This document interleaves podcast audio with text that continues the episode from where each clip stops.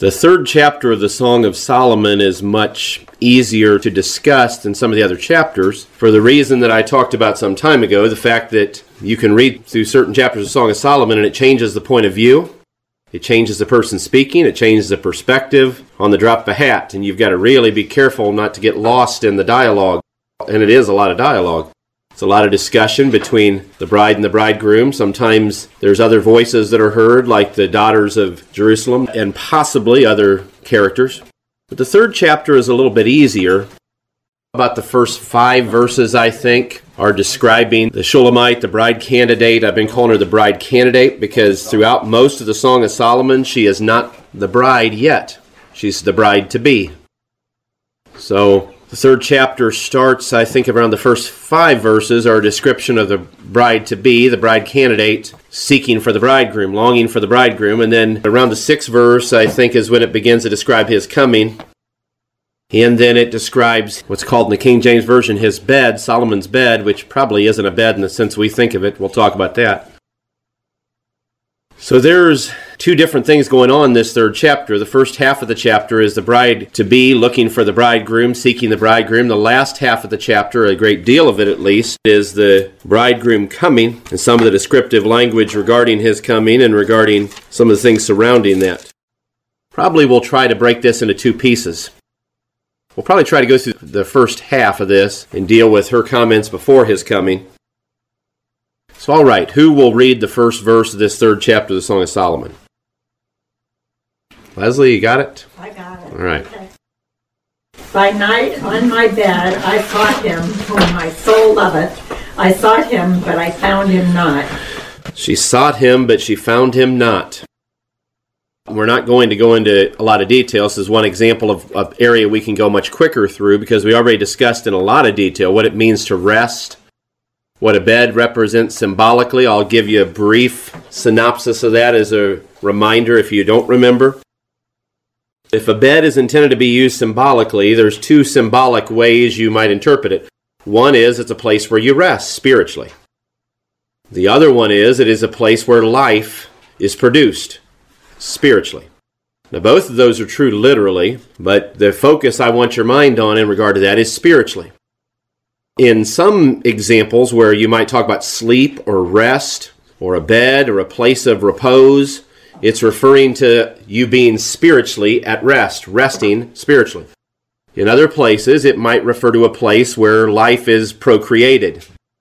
In the sense that I'm talking about, that's through the Word of God and through the Spirit of God, through those two seeds. Both of them are called seeds in the Bible. There's a seed of the Spirit of God, but there's also the incorruptible seed of the Word of God.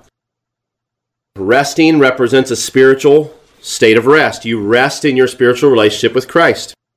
And when you say that you're resting in Christ, you're resting from sin. It isn't just a confidence in Christ. It isn't just a trusting in Him. You could use that poetically to say, I'm resting in Christ because I don't fear anything, because I trust Him, because I've given my life into His care. But if you take that to its root meaning, it really represents you resting from any state of activity that would be displeasing to God. You're no longer doing any activity to be displeasing to God. You're resting from sin, which is how Hebrews 3 and 4 refers to the Sabbath rest, spiritually speaking. So that's one element of it. And I said here a moment ago the other way that you can use the picture of a bed is a place where life is created. And that life is created spiritually through the Word and through the Spirit. When it says, By night on my bed I sought him, the word night there is the Hebrew Lila. But the Hebrew word here is not in the singular, so it's not night, it's actually nights.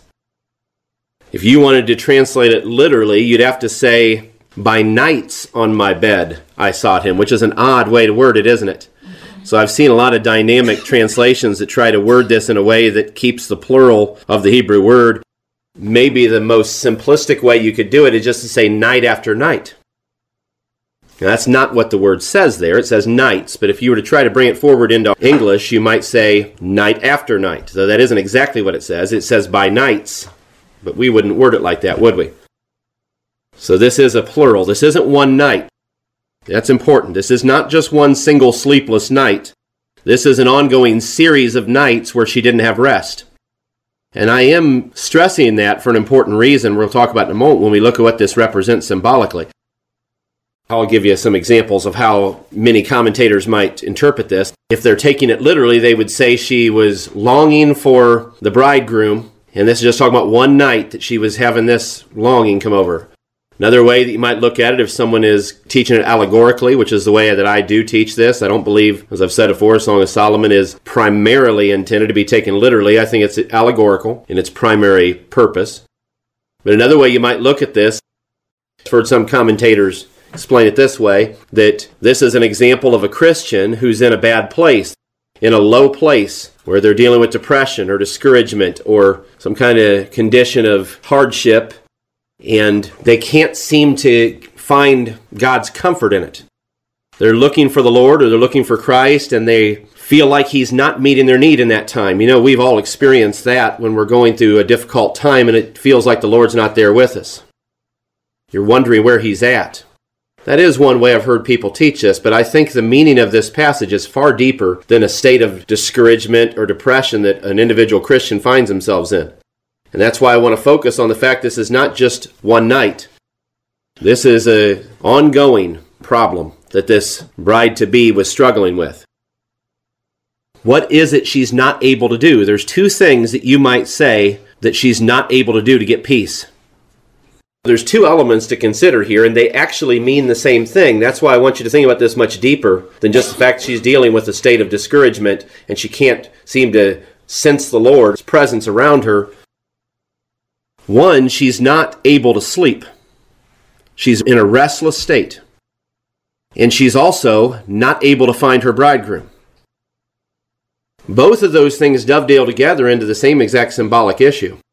If you're in a condition, a state, a place where you don't have the kind of depth of relationship with Christ or access to Him that you desire to have, not only are you going to be looking for Him and longing for Him, I'm being very, very technical with this. I'm going to make it real simple in a minute.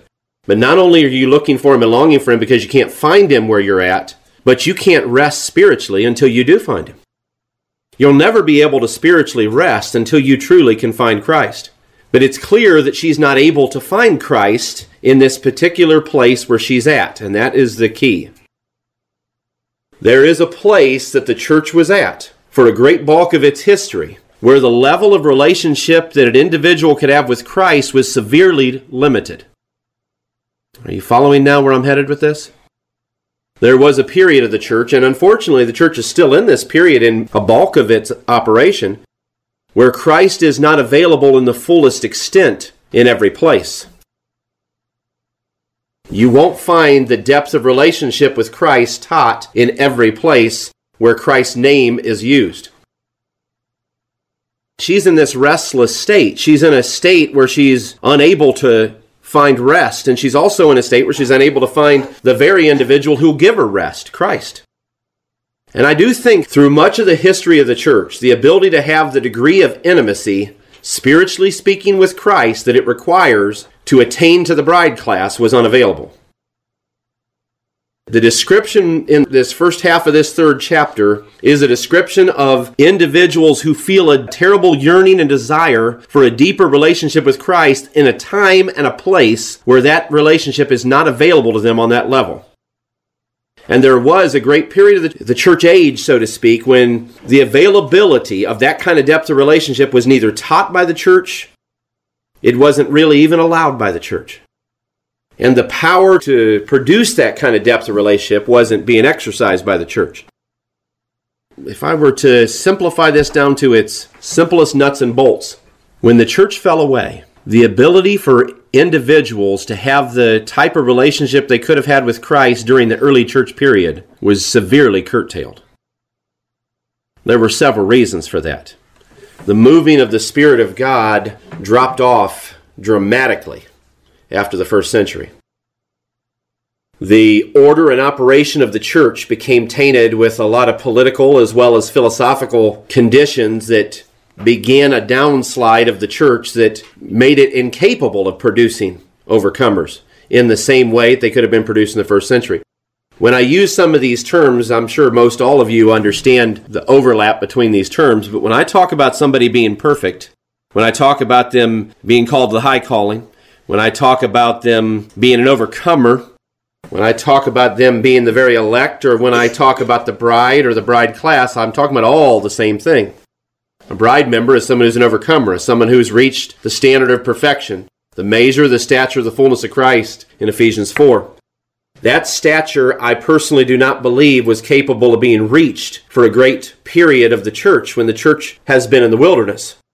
And the expression that you're seeing in these first five verses is of somebody who feels a call to have a deeper relationship with Christ, but she cannot find Christ on that level. Someone who has a call and a longing, a yearning to be able to rest, but they're not able to rest. And resting is synonymous with ceasing from sin, and ceasing with sin is synonymous with attaining to perfection. So, do you see how these all play off one another? In the fifth chapter, there's a very similar series of statements to this first verse of the third chapter. I personally think several of these verses in the third chapter are an overview, and several of the verses in the fifth chapter a much more close up look at some of the events going on in the third chapter. Not the whole chapter. You can't put both chapters side by side. It's basically chapter 3, 1 through 5, and chapter 5, 2 through 8. So I'm going to read a couple of the verses in chapter 5 to show you the parallels that might be here. In this chapter, the Shulamite, as I sleep, but my heart waketh, it is the voice of my beloved that knocketh, saying, Open to me, my sister, my love, my dove, my undefiled. For my head is filled with dew, and my locks the drops of the night. I've put off my coat, how shall I put it on? I've washed my feet, how shall I defile them? My beloved put in his hand by the hole of the door, my bowels removed from him. I rose up to open up to my beloved, and my hands dropped with myrrh, my fingers with sweet smelling myrrh upon the handles of the lock. I opened to my beloved, but my beloved had withdrawn himself and was gone. My soul failed when he spake. I sought him, but I could not find him. I called him, but he gave me no answer.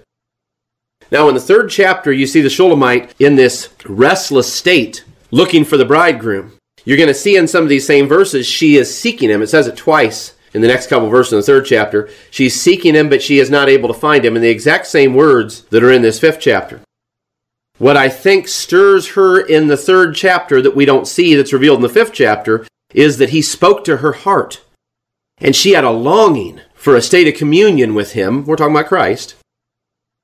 But when she sought for him to enter into that state of communion, she couldn't find him. We see in the fifth chapter, though, what instigates her longing. It's that she hears his voice calling to her. But when she goes the door, so to speak, and opens up, he's not to be found and so she goes searching for him. The exact same series of events in the third chapter that we're talking about tonight, but with a lot more detail. You're going to see more detail of the bride and the bridegroom's interaction in the fifth chapter. You're also going to see some more detail about the watchman. We're going to come to the watchman's activities in just a couple verses and how the watchman respond to her looking for Jesus. In the third chapter, she asks the watchman where she can find him, and there is no recorded response. In the fifth chapter, she's seeking him, and the watchmen find her, and they wound her, and they injure her, they beat her. What I think's happening in the fifth chapter, like I've been saying for the last few minutes, is it's an expanded view of what happened in the third. She didn't go through all the description of that in the third. She basically said, I looked for him. I asked the watchman. She doesn't tell you what they say. In the fifth chapter, she's looking for him. She asks the watchman, or they find her, and they're abusive to her, aren't they? So I want you to keep that in mind until we get back to that. But notice that even in this fifth chapter, she's not in a full state of rest. You might argue it says that I sleep, but if you're asleep and your heart's awake, you're not resting very soundly, are you? You know what your heart is, it's your mind. It's both the intellect and emotion that's part of your mind. If she is not able to rest, you ever had a night like that? Where you might have slept, but it seemed like you were constantly awake. You'd be waking up every few minutes. You know what usually does it? A lot of thoughts, a lot of things on your mind, a lot of pressures, or a lot of worries. And that's really what's keeping her awake. It says, I sleep, but my heart waketh. It's really the same thing that's going on in the third chapter where she's not able to sleep. If your heart is waking, if your mind is constantly active, you're not getting any rest. Even if your eyes are closed and your body's trying to shut down, if your mind won't shut down, you're still in a state of restlessness, aren't you? This is a little poetic, but I think this is the real driving point here. Anybody that has truly heard the voice of the bridegroom and heard his call will never be able to rest until they've reached the fullness of that relationship with Him. That is the driving impetus that is so important behind these doctrines when we're talking about the bride message or perfection. Unless you've got a conviction that drives you to want to have a deeper relationship with Christ, you probably are not going to comprehend some of the deeper things related to the bride message because they go hand in hand. The bride message creates a deeper conviction, a deeper desire for communion with Him, and a deeper desire for communion with Him reveals that bride message to you. And you can see this picture in the third chapter and in the fifth chapter that what's driving her is a terrible yearning for a deeper relationship with the bridegroom. She's never going to be able to get any rest until she's come to that full relationship. There's no religious exercise, there's no religious activity, there's nothing that can be done to give you rest when you have that kind of a longing in your heart for a deeper relationship with Him, except to come to a place where you've attained to the fullness of that relationship. Now, I'm talking very poetically and philosophically so far tonight. Let me take it down a little bit, hopefully. What does it mean to be in the fullness of relationship with Christ? Listen, I'm using these words intentionally. Fullness, complete communion. What would it mean to be in a state of complete communion, a state of spiritual harmony, at perfect peace with Christ? Where would you have to be? Kevin? Overcomer. An overcomer. All of your life is hid in Christ. Meaning, whatever you're doing, it's in perfect harmony with His will. The way that you're acting, the way that you're presenting yourself, the spirit that you're doing things in is an example, an expression of the mind of Christ. Meaning, you are thinking like Christ, you are acting like Christ, your motives are the motives that Christ would have. If you've got the motives of Christ, you'd have the same mind of Christ, wouldn't you? When you reach a place where you have truly got the mind of Christ, where your will is completely in harmony with His will, your spirit is completely in harmony with His spirit, your actions are completely in harmony with His actions, in every element of your life, both externally and internally, you would be an overcomer. You would be a perfected individual. You would have attained to the bride class. Because Christ is not going to marry anyone of a lower standard than himself. Right. He is not going to marry an imperfect wife. He is a perfect individual, and his wife will have to be perfect as well. And he's not going to marry a spouse that is in any way on a lower level than himself. Now, let me get more specific. If Christ is absolutely perfect, his wife cannot be relatively perfect. If you need me to define those terms again, I'll be happy to. We've talked about it many times. If Christ is perfect in thought and deed, in internal and in external purity, so must his wife be. There is a place where you come to that harmony. Now, you're not even going to be seeking that without this kind of a motivation that you see this young lady have in the third and fifth chapter that she just cannot stand to be separated from him. She's got this tremendous pull drawing her to him, and that is the motivation that will cause you to live on a higher level. That is at the very roots of what we're talking about in some of these passages. There's four different Hebrew words in the Song of Solomon that are translated, at least in the King James Version, they're translated with the word bed. The first one of these is here in this first verse that we're going through, wherein it says that by night on my bed, the word bed here is mishkav. That is one of the most common Hebrew words for a bed. It means a bed or a couch, something that you recline on to rest. The only place it's used in the Song of Solomon is right here. The other word that's used for a bed, that's a very common word for a bed that you think of a bed like you'd rest in, is mitah. That also means a bed or a couch, but it can also mean a litter or a, what you call a palanquin to be carried on. And if you visualize in the ancient world how kings would sometimes be carried, or royal personages, or wealthy individuals, Sometimes they would have almost like a platform, and it would be lifted on the shoulders of servants or slaves by staves of some kind, and they would carry that individual on this bed. Now, it wasn't a bed you'd sleep on, but it carried the same connotation of a place where you could recline. Someone would carry you around on this palanquin or on this litter. That's what the word mitah generally means. Six verses from where we're at right now, which we won't get to tonight, when it talks about Solomon's bed, that these three score men are around his bed with these swords on their thighs because of fear in the night, it's almost certainly not talking about the place he sleeps. It's talking about a litter that is borne by servants or slaves where he is up on that platform being carried. And by the way, that mitah is only used once. It's just used there in 3 7. Third word used in Song of Solomon is eres, which is another word like mishkav, which means a couch or a bed to rest on. The only place this word's used is back in uh, Song of Solomon 116, where she was referring to our bed, talking about their marital bed, the bed of the bride and the bridegroom. Now, this is important what I really want to drive home with any time we bring up Hebrew or Greek words, by no means, unless this is your calling, do you need to feel like you need to memorize them or learn them inside and out. But what you better know is if they change the meaning of a passage. The reason that the study of Hebrew or Greek or the discussion of Hebrew or Greek in this kind of a context is valuable for everybody is because there's times that the Hebrew or Greek word may not mean what it looks like it means. And you do need to know that. You do need to understand what it means. The example of this is this bed of Solomon's in the King James Version in 3 7. Don't get in your mind that's a bed that somebody's sleeping in. That's not at all what that's describing. It's talking about a litter that's carried. Don't you think it's unusual when there are several common words to use for a bed to sleep in that Solomon would be inspired by the Spirit here? And I want you to think about why this might be. In 3 1, he uses the word mishkav for her bed. Now, she doesn't say there our bed. She says my bed. In 116, they're talking about our bed, and a different Hebrew word is used there. That's where eres is used. Why do you think, given that they both basically mean the same thing, they both refer to a bed? Why do you think they'd use two different words? Why would the Spirit inspire two different words? Now, you're not going to know this unless you're a Hebrew student. I absolutely believe the Spirit inspires the selection of this type of precise language, especially in the sense of a poetic and symbolic book like this. Even if someone were to argue that not every single tiny word in the Bible is fully inspired by the Spirit, He let men choose their own words. Some people believe that.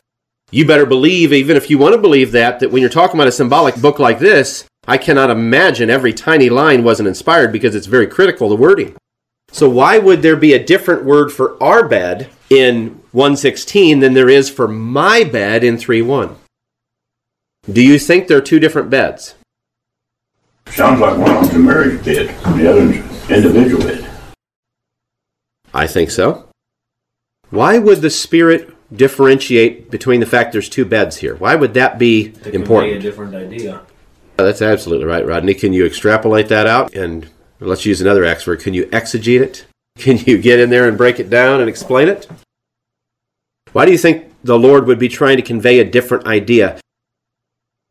If you've got somebody that's engaged and waiting for their marriage, they're sleeping in their own bed versus their marriage bed they're going to be sleeping in later when they have their own home. I realize that distinction, but this is spiritual. So why would there be a distinction between our bed and my bed? This maybe will help you understand why I'm making this such a point. Do you notice she cannot sleep in her bed, can she? She's not able to get rest in that bed. Do you think she's going to be able to rest in the bed when she's finally in the bed of her own home after she's married? Yeah. The bride's caught up to third heaven. The marriage will taking place with Christ. She'll rest then. Yes, she will. She'll already have had to rest before she gets to enter into that rest. I'll let that one just rest there and we'll move on. Too many rests in one sentence. Leslie, what do you think? Well, in verse 1, could that be the whole body of believers? And then in the other verse, it's the called out people that are actually the bride. Yes, but I might tighten that down a little bit. Why they didn't get rest because they never got that intimate, they never reached that level with Yeshua that they were searching for, but the other ones did. That is definitely where I'm headed with it. I may tighten part of that down a little bit. A bed in the scripture represents what we might call, I've heard people use this phrase, the gospel bed. The saints will rest in their beds. The bed does represent the church on some level. You can get much more allegorical than just the church, but let's use that to begin with. The bed does represent the place where God's activity is going on that allows you to rest or allows a procreative activity to go on in your mind. Meaning the seed of the Word of God is sown in your mind, the seed of the Spirit of God comes to life within you. So the church is one symbolic extension of the bed. Now, if she was trying to rest in this particular bed and she had to get up out of that bed to go looking for him, was she in the right bed? No, no, she hadn't found him. She wasn't in the right bed. That's why I said I want to tighten this down a little bit. What you said, Sister Leslie, is very important, but I want to tighten it down. Because if we make this out to be the church in a good sense, well, if that truly is the true church, you should be able to rest there. Now, you're not going to have the same degree, possibly, of communion you're going to have when you are fully with the bridegroom, but you should be able to rest in the true church. It's the false church where you can't rest in that bed. Now, do you see why I'm tightening it down the way I am? And I think the Spirit intentionally differentiated between the Hebrew words to show you there is a bed that belongs to the bride and the bridegroom where there is a full rest and where life is produced. And there is a bed that this young lady was in, in a spiritual sense, in the beginning of this third chapter, that would not allow her to rest. Neither could she find her bridegroom there. That's the point I want to drive home, and it is very deep what we've been talking about so far. If a church is incapable of producing life, it's incapable of implanting the seed of the Word of God in your mind, of having the life of the Spirit moving through it. If it's incapable of bringing you into a higher relationship with Christ, then you're in the wrong place. If it can't do all three of those things, two of those are what we might call procreative, the Word and the Spirit. One of them is somebody's got to be teaching a message that there is a higher calling, there is a higher way there is a measure of holiness that is required by this new covenant that we've entered into. And unless that's being taught, you are not in a place that can allow you ever to fully rest spiritually. You can never find yourself fully in Christ till the complete message is delivered to you and you're a part of it. That's exactly right. Just to make sure we cover all these, the other one of these examples, the word bed, is aruga, is the Hebrew word. It's used twice in the Song of Solomon in 513 and 6.2. It's not a bed that you sleep in. It's a bed like you think of a terrace in a garden or some built up place where you put soil where you can put a bed of flowers. Which is interesting because that's really the same thing if you want to get down to brass tacks. It's a place where there's soil where the life can be produced. So all of them carry the same kind of symbolic connotation, but they are different in their context. There is, I think, two instigating factors that keep this bride to be from being able to rest. First of all, you can never find rest in a nominal relationship with Christ. Do you know what the word nominal means? I use it a lot, and it's nowhere near as hard as saying some of the other terms we've used, like Babylon. What is the nominal church? What does the word nominal mean? It's in name only. In name only is a simple way to put it. That means it has the name, but it doesn't have the reality. There's a lot of churches that have got the pieces, but they don't have the power. And you can have an engine and it might be as pretty as could be, but unless you've got the fuel and the igniting elements to get it to run, it doesn't have any real value, does it? But there's two things I think are keeping this young lady from being able to rest in this particular condition that she's in. One of them is you cannot rest in a nominal relationship. As long as you're under an apostate order, with philosophically or paganized, polluted doctrine, you are never going to rest. You're never going to rest. That's right. You know how people that can't sleep get their rest? They take a pill, they take some chemical enhancement to cause them to go to sleep. And maybe they'll put you to sleep, but I'll tell you what kind of sleep you'll be getting. There will be no rest if you take a, a spiritual sleeping pill. If you got to take a spiritual sleeping pill to get your rest, you won't get real true rest. You'll wake up just as tired as you started. And there are some places of false religion that'll put you to sleep real quick. They'd love to put you to sleep, but you won't be resting. Nobody should rest if they're not totally in Christ. You can't rest. Can't rest. You can't truly and fully rest unless you're in Christ. They might think that everything's all right. There's the problem, Brother Lee. When you feel like you're getting enough sleep, but your body isn't. I'm talking about spiritually, though, you realize. When you think, well, I'm doing okay. You don't know how badly your body is deteriorating because you can take drugs and they will mask the effect of the condition you're in. Do you realize that you can be drugged by false doctrine and it will mask the effect of the condition you're in? You can be so used to a teaching or a tradition that you've got that you don't even realize you've been drugged a long time ago and you're walking around in a stupor, spiritually speaking. Amen. And somebody has got to wake you up. Now, there is the two extremes of this. You can be spiritually asleep in a bad way or a good way. Yeah. The only way to have true full rest in Christ is to be so fully awakened spiritually. Isn't that strange? Yeah. You've got to be so awakened spiritually that you realize what it's going to take for you to enter into your rest. Now I realize again, I'm being very poetic. Entering into your rest means going on to perfection. Right. Entering into your rest means going on to perfection. Until you're fully awakened to the responsibility that you have to have to go on to perfection, to enter into your rest, you are never going to be able to rest. Gonna make it. You're always going to wonder what's missing here. There's always going to be some degree of frustration. Is that clear enough? I'm going on multiple levels. You'll just have to forgive me. I'm dealing with several things, and there's questions that I've been getting that are extremely deep, and the only way to answer them is with deep statements. So you may wonder why I'm using some of the terminology I'm using, but there's a purpose. I repented and got baptized. I was well aware that there must be more to it than what I had. I knew there was more to it. And you know what that is, Brother Lee? That is the first whisperings of the voice of the bridegroom calling you to something higher. Something better. Christ sends out a call of common salvation. The whomsoever will call, if you want to call it that. I died for you. Will you come and be redeemed? But he also sends out individual and unique calls to people that he wants to come to a higher level in him. Not every individual who comes to Christ will be a part of his bride. Got it. That is a unique and special calling that is very different from the calling of common salvation. And it requires more power than common grace to accomplish. It's a higher calling than the calling to common salvation, and it requires more power than common grace to accomplish. You'll need overcoming grace if you want to become an overcomer. And an overcomer is a bride member. Somebody that has fully entered into the rest. Since I'm going to be using that term a lot, let me simplify it for you as much as I can. I'm going to keep drilling this in. When you have fully entered into your rest, there's nothing working within you to sin.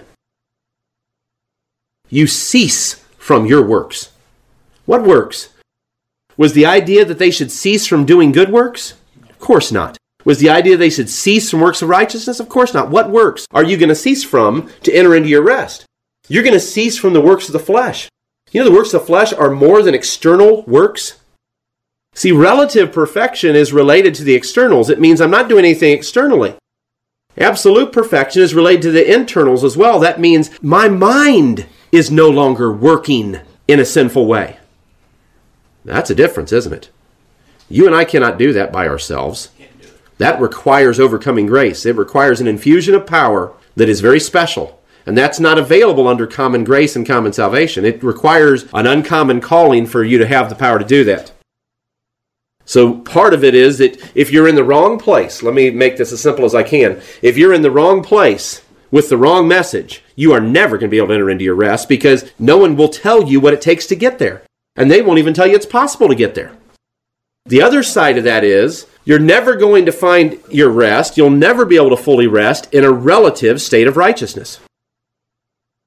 Because the draw to the high calling, the upward call, the upward pull is for a greater standard of righteousness than is capable at a common level, so to speak.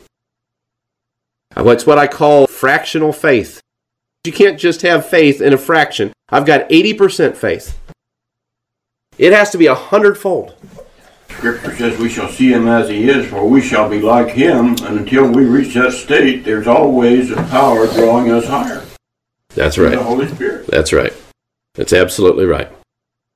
And I believe that when God puts the bride message in the heart of an individual, they will never find peace Till they reach, until they've attained perfection. till they reach that state. It's just that simple. You will never be at peace until you've achieved perfection. The gospel message during the wilderness period of the church was tainted by false doctrine and tradition. What you might call the bed that made up the operation of the church unclean bed that no true child of God could ever rest in. That's why she had to get up and go looking for him. Because she was laying in that bed and could not find peace. She could not find rest. And she certainly could not find him there. So she had to get up and go looking for him. God used some very similar terminology to describe Israel's attempts to rest in Isaiah 28 20. He's describing them trying to rest in the wrong covenantal relationship, in the relationships they had with the nations around them rather than resting in Him. And it's interesting that the words he uses here. Now, he's not talking about somebody sleeping in their bed at home either. This shows you the way the word bed is used symbolically. The bed is shorter than that a man can stretch himself on it, and the covering is narrower than he can wrap himself in it. Attempting to rest in a bed that's too small beneath an undersized covering is an exercise in futility and frustration. I had a dear friend growing up. We used to travel to meetings together. He'll know exactly who he is when he hears this. Six foot seven inches tall. And I don't know how many times we went to meetings that poor soul had to sleep on beds where his calf and foot was all the way off the end. That's an exercise in frustration. Your legs are sticking off the end of the bed. Have you ever had somebody give you one of these little thin throws and you're supposed to wrap yourself in that and it's cold? That's both frustration and futility. You got a bed that you can't even stretch out on, and you got a throw that won't cover your body. That's a miserable night of sleep, wouldn't you say? And God was saying to Israel, Look, the bed you're trying to rest in is too small. And the covering you're trying to cover yourself with while you're in that bed is too small.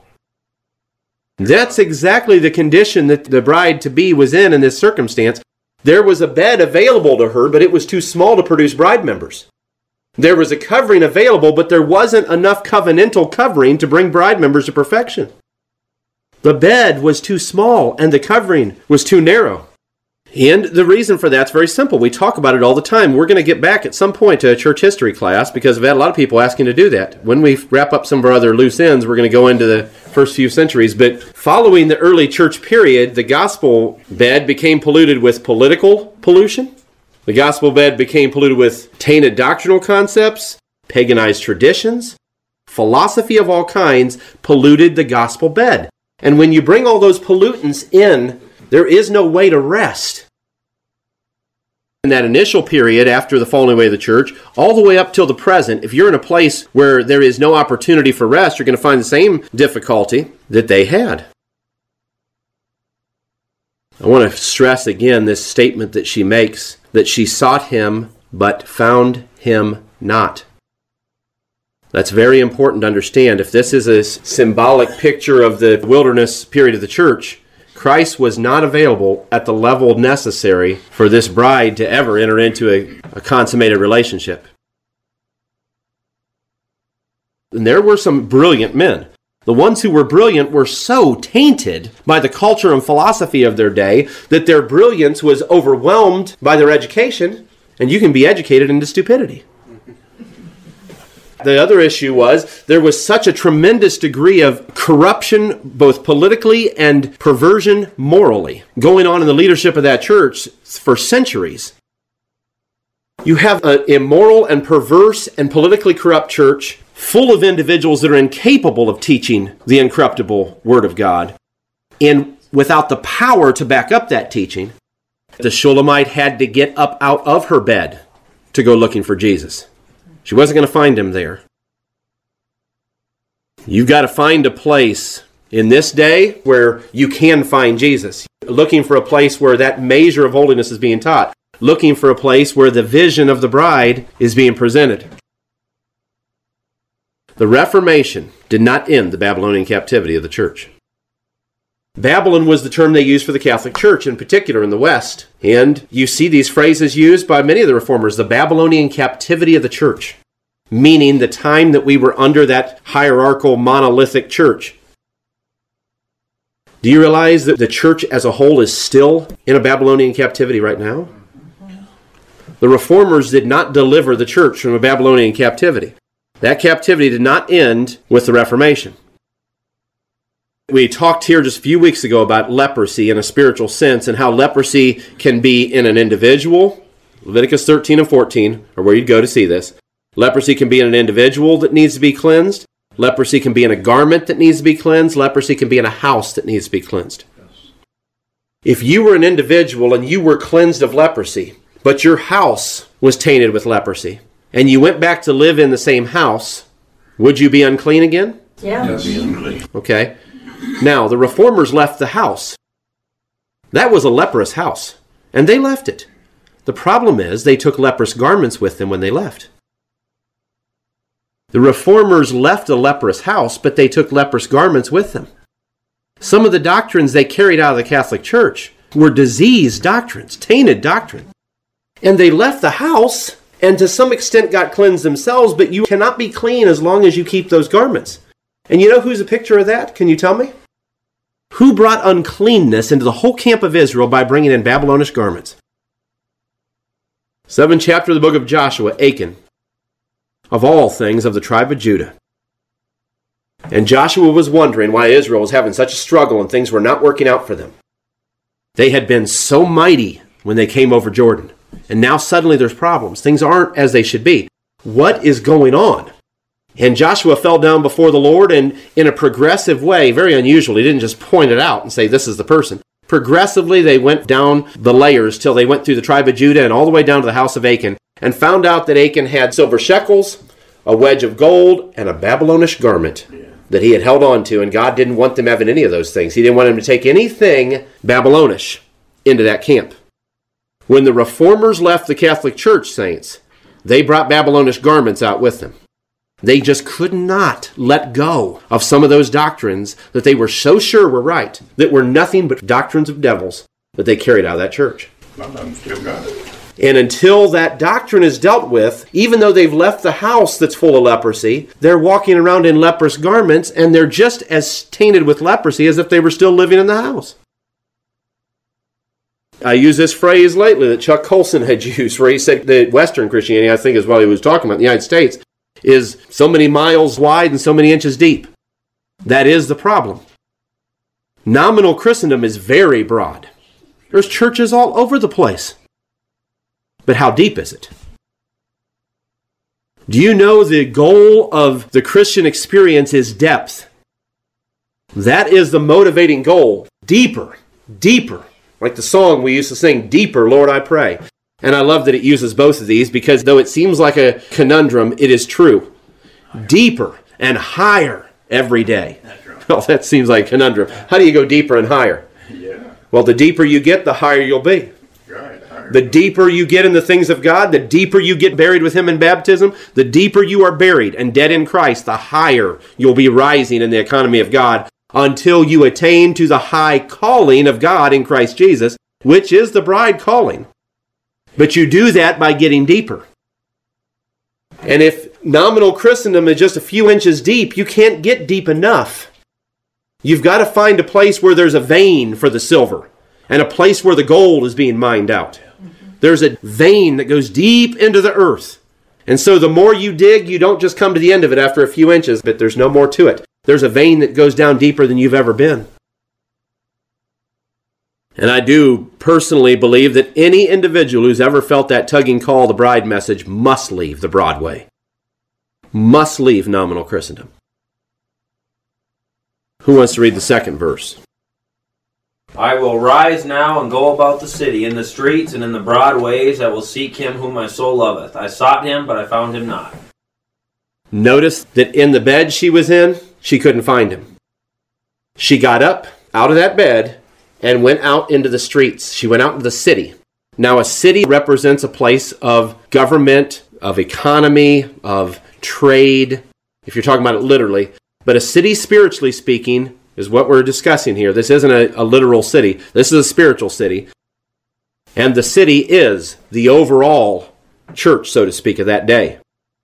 It represents a place of government. It represents a place of cultural activity. It represents a place of economic activity. But spiritualize all that now. There's a culture to a church, isn't there?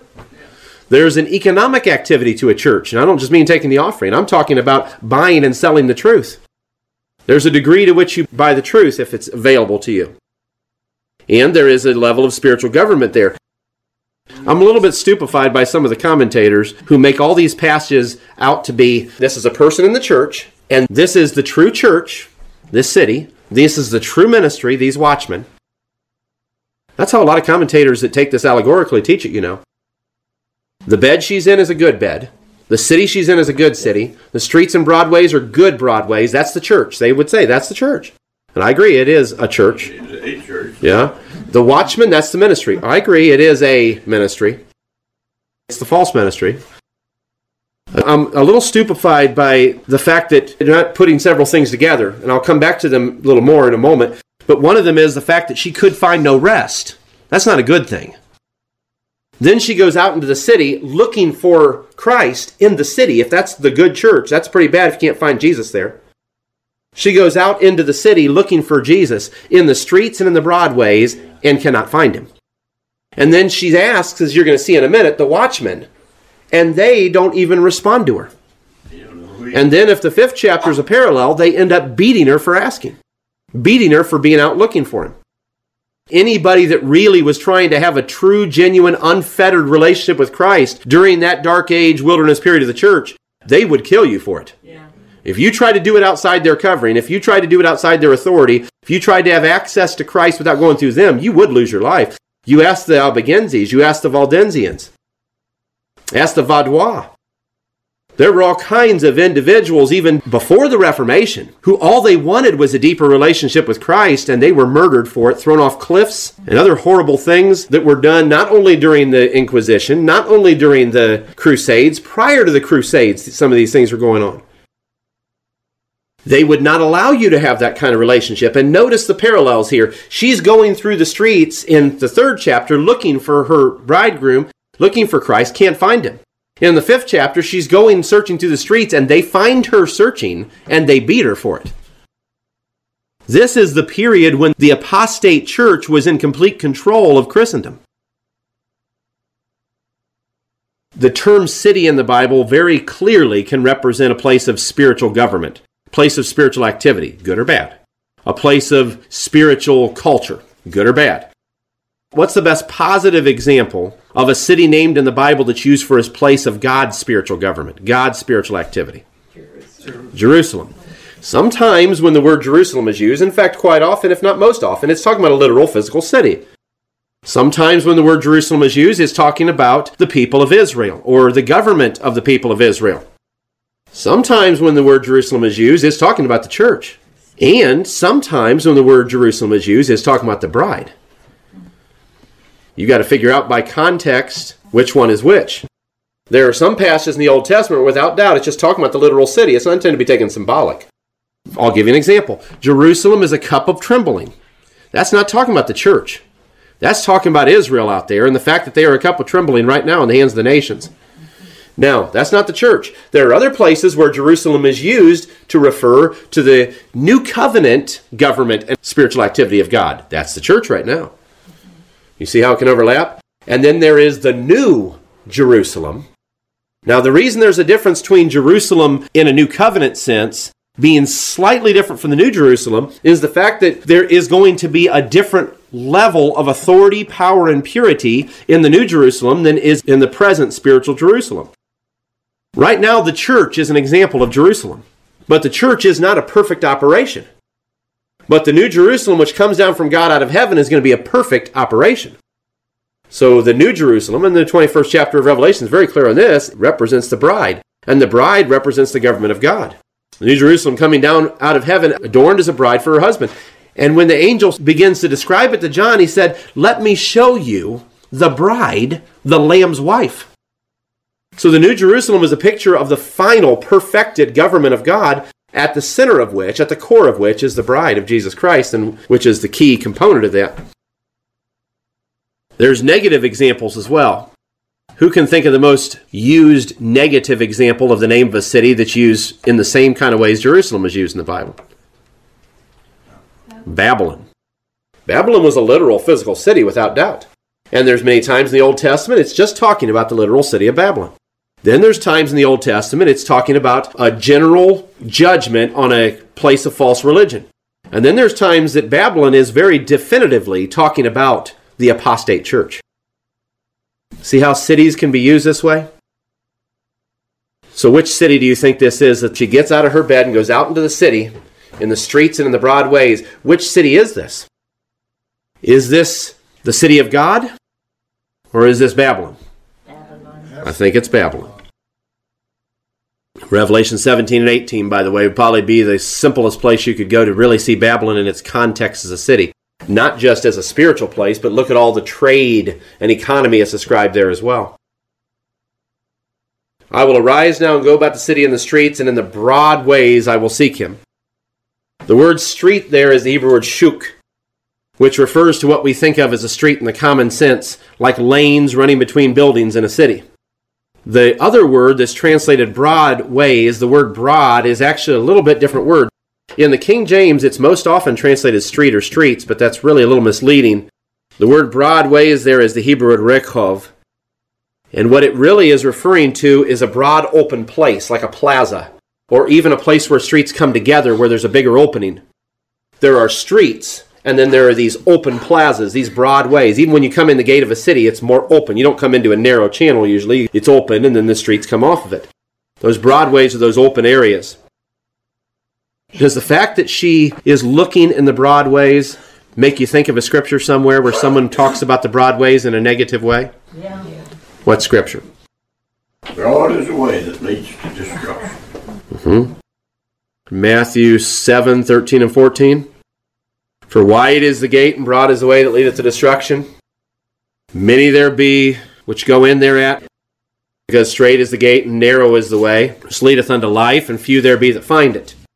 Isn't that interesting when we talk about the broadness of Christendom, but its shallow depth? That Christ's own words about the way was that it is a narrow way and few find it. He didn't say a whole lot of people are going to find it. He said few find it. And notice that this bride candidate, after she rises out of her bed to go seeking the bridegroom, she's looking for him in the streets and in the broad ways of that city. That's a perfect example of the nominal Christian world with its broad but shallow ways. The simplest understanding of this is that this is the church that were called of God, not just the false church. These are people, and there were people. This is my answer to those kind of statements that I get once in a while. Weren't there righteous people? Oh, yes. There were without doubt righteous people through all the history of the church. But were there bride members? There's a vast difference between righteous people and bride members.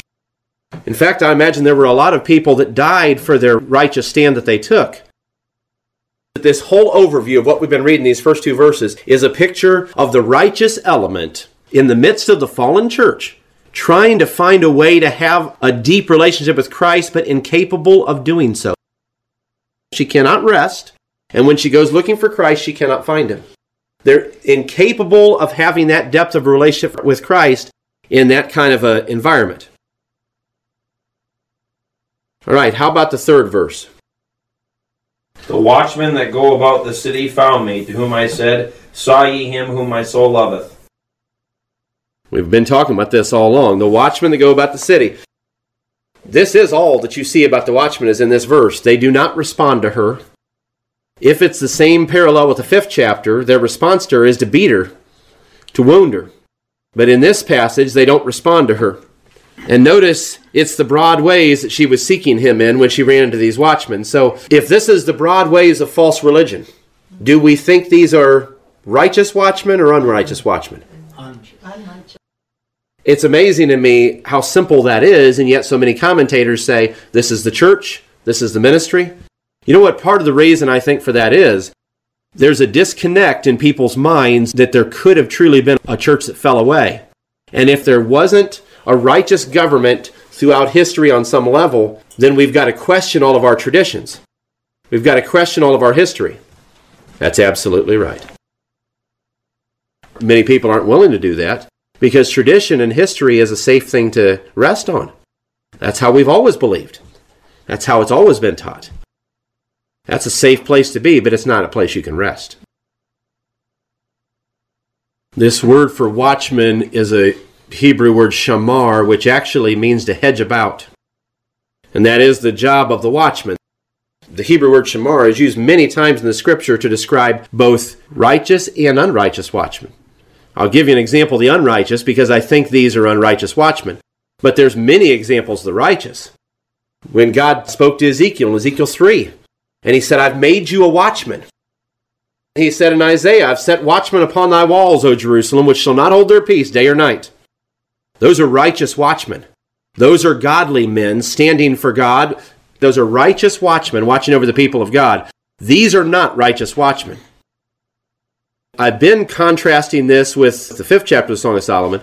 The seventh verse is where it says, The watchmen that went about the city found me. They smote me, they wounded me. The keepers of the walls took away my veil from me. Now, by the way, the word watchman there and the word keepers is the same word. They just translate it two different ways. That's both the Hebrew word shamar, just like here, it's the Hebrew word shamar, watchmen, guards, sentries, people that guard the walls, people that are watching out for enemies. Isn't it strange that their concern in the fifth chapter seems to be somebody that's inside the walls that they don't like traveling around looking for her bridegroom? If you're the city guard and your job is supposed to be to keep the enemies out, why are you beating the citizens inside the walls because they're looking for the bridegroom? You see the problem? What is the goal of a false watchman versus a true watchman? That'd probably help if you could unravel that. Here's one way you can differentiate very simply and clearly between a righteous and an unrighteous watchman. The righteous watchman is concerned with the care of the people under his protection. The unrighteous watchman is concerned with the control of the people under his authority. There's a vast difference between care and control. You might have to exercise some control if you care.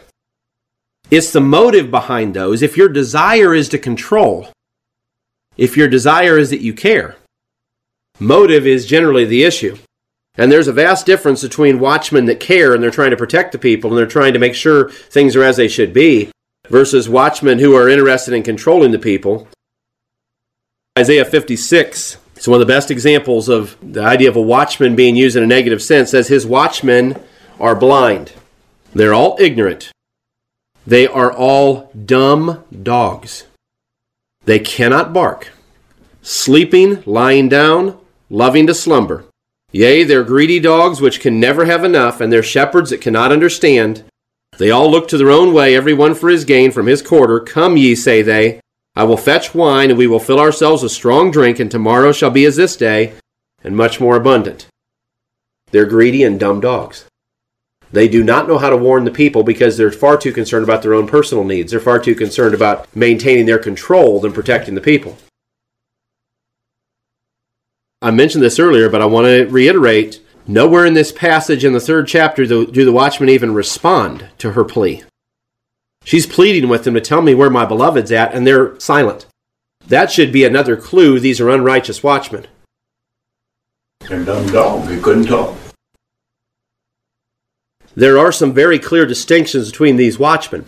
This is what tells me that these are unrighteous. They do not answer her when she's pleading, Where is my bridegroom? And I have actually heard this in numerous commentaries that this is the ministry of the church, bringing righteous disciplines on this person who's trying to be closer to Jesus. You're completely misunderstanding. This is somebody who is not doing something wrong. All they want is to get closer to Jesus, and they get beat for it. This individual is seeking more of Jesus, and the first thing we see in the third chapter is no response. They can't tell her where he's at because they don't know. Oh, they can name his name, but they have never had a real experience with him. They don't know where he's at.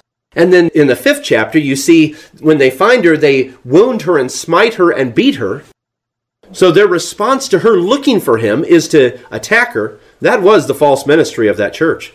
That fallen church abused their saints, and they murdered and abused anyone who tried to have a deeper relationship with the Lord outside their covering.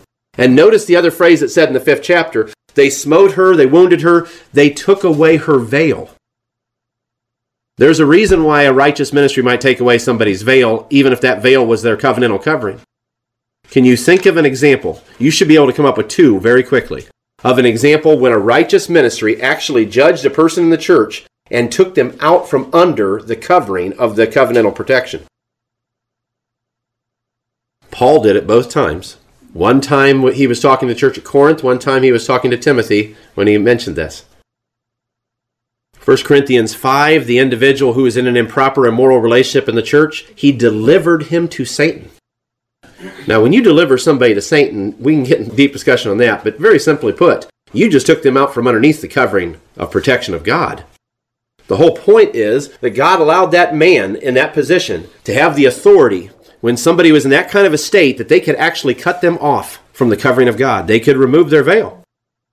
And he did it again to Hymenaeus and Alexander. It's in 1 Timothy when he tells Timothy that they might learn not to blaspheme. I delivered them over to Satan. When Paul ejected them, they were out from under God's protection. To be delivered to Satan means you are no longer under God's protection. He took away their veil. Now, that's not what's being talked about here. Hymenaeus and Alexander were teaching false doctrine. This man was living in a filthy, immoral life and would not change. This young lady is just looking for Jesus, and they're taking away her veil. You see the problem? They have to be unrighteous watchmen. Can we compare the unrighteous watchmen with the false shepherds that are spoken of? Oh, yes, that's what they are. A false shepherd is an unrighteous watchman. A shepherd's to watch over the flock, shepherds to protect the sheep. All right, let's move on to the next verse. How about the fourth verse? It was but a little that I passed from them, but I found him whom my soul loveth. I held him and would not let him go until I had brought him into my mother's house and into the chamber of her that conceived me. Notice the stages she went through. She was in the bed and she could not rest. She could not sleep in this bed. So she got up out of the bed, but she didn't leave the church that she was a part of. She just got out of that bed, went around looking, still under that same false order. And under that false order where she's looking for Christ, she's going in the broadways and the streets trying to find him and cannot find him, and ends up, again, if chapter 5 is a parallel, not only not getting an answer from the watchman, but getting assaulted by the watchman. And then notice what happens next. It was but a little while, and I passed from them. She had to leave that false ministry, saints. She would never find Christ under a false ministry. She had to pass from them. The challenge here is what this means that it was but a little while. Was that a little while of hundreds of years? Yeah. Might very well have been. Well, there are some little times. I've given you the examples before in Jeremiah and Isaiah. And this shows you man's perspective versus God's. Where in Jeremiah, God says, I have kindled a fire in my anger which shall burn forever. And in Isaiah, he says, For a little while I have forsaken thee, and for a small moment. It's the same exact period he's talking about in Jeremiah when he says, I've kindled a fire which shall burn forever, that he says in Isaiah, it's just a small moment. Well, that's God's perspective, the small moment. Fire burning forever is how it feels to us. The key is that you have to leave the fallen church and the false ministry to find true relationship with Christ. And that's another example. Here's maybe the last of my series of examples why I believe these are false watchmen. Because before she ever could find Christ, she had to pass from them. I'm going to give you the list one last time. She asked him where her bridegroom was. No recorded response. They didn't even seem to know. Fifth chapter, she's wandering the city looking for him, and they find her and beat her and wound her and take her veil away. And then finally, she finds him, but not until she passes from them. Not until she leaves that false church and that false ministry. I have a question. Uh-huh. They don't beat her till chapter five, though. Uh-huh. But this isn't chronological, though, Leslie. You can't go 1, 2, 3, 4, 5, 6, 7, 8. That's what's confusing. Chapter 5 has some repetition. In fact, these chapters are really not in a very formatted order. They jump around chronologically quite a bit. I'll give you an example. There's some things that happen in the second chapter we just read here lately where he comes like a roe and a young hart upon the mountains and he brings her back with him. That isn't until long after the events of the third chapter. So these are not in chronological order. That's one of the difficulties of this. Hebrew word avar does mean, in its most root sense, it means to cross over a river. There is a river, so to speak, that constitutes the border between Babylon and the body of Christ. And you've got to cross that river. You can't float around in your little dinghy in the middle of it, and you can't stay on one side of it. You need to cross the river. Now, you may not always be able to cross the river in a comfortable situation. If God is corporately bringing his church across the river, you can get across there on pretty good shape. In fact, you can go across dry shod. Because that's what happened when they crossed the Red Sea. That's what happened when they crossed the Jordan. When there was a corporate move, the river opened in a very different way. But you notice when these Gadites wanted to join David, and David was on the other side of the Jordan, he was in Judah, and the Gadites wanted to join him, and they had to cross the Jordan to get there. It didn't work like that for them. They had to cross during the flood stage of Jordan. But even though the Israelites crossed while Jordan was in its flood stage, the waters of the Jordan rolled back and they went across dry shod. The Gadites swam across in the flood stage of Jordan because they wanted to be there so badly with David. Not everybody is going to have the advantage of being in a restored church period where you're just swept across the Jordan, so to speak. There's some people who are going to realize where they're at and know where Jesus is at, and they're going to fight tooth and nail to leave where they're at to get to where he's at. That's part of coming out of Babylon, where he says in the 18th chapter of Revelation, Come out of her, my people, and be not partakers of her sins. If you're still on the other side of the river, I'm using that very metaphorically. I'm not talking about the Jordan in its deepest prophetic sense, just metaphorically. If you're still on the other side of the river, maybe the river hasn't opened, but if you know that you're supposed to be over there with David in his camp, you better swim across in whatever conditions the river are in. Don't wait around for the river to open, because it may be too late. The Shulamite, when she finally finds him, she holds him and she won't let him go. That's part of this motive that underlies the whole idea of this book is this driving compulsion for communion with Christ. It's a driving compulsion. And when she finally finds him, she wants to hold on to with all the strength that she has. And if you want the most simple distinction motivationally within the heart between somebody who's got the bride calling and somebody that doesn't, that is it. The motivation is I want more of Jesus. And if I can find him, I'm never going to let go of him. If I can get into that level of relationship, I'm never going to surrender it. God used this kind of concept several times talking about his relationship with Israel Deuteronomy 4:29 when he says, "If from thence thou shalt seek the Lord thy God, thou shalt find him, if thou seek him with all thy heart and with all thy soul." He says the same kind of phrase in Jeremiah 29:13, "You shall seek me and find me when you shall search for me with all your heart." Not just a casual search. Jesus uses that language in Luke 11:9 to 10 when he's talking about asking and you'll receive. Knock, and it shall be opened unto you. You've got to seek. You've got to be asking. You've got to be striving for that. That's why we use the phrase striving for the bride because it isn't a passive relationship. You've got to be working toward it. And then finally, the last thing here is this mother's house.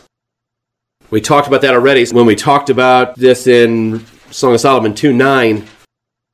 The mother, in this most spiritual sense, is the new covenant she has two different houses. She's got a physical, visible house, the church, and she's got the invisible, spiritual house, which is third heaven. One day, the bride is going to be taken back to Jesus' mother's tent, like in Isaac's case. This, though, is her describing him coming to her mother's house. Now, they both have the same mother, so that seems a little strange. But when it talks about her mother's house, it's talking about the physical church on the earth. When it's talking about his mother's house, it's the same mother, but remember, she has two houses. Remember Hebrews, it talks about the reality and the shadow?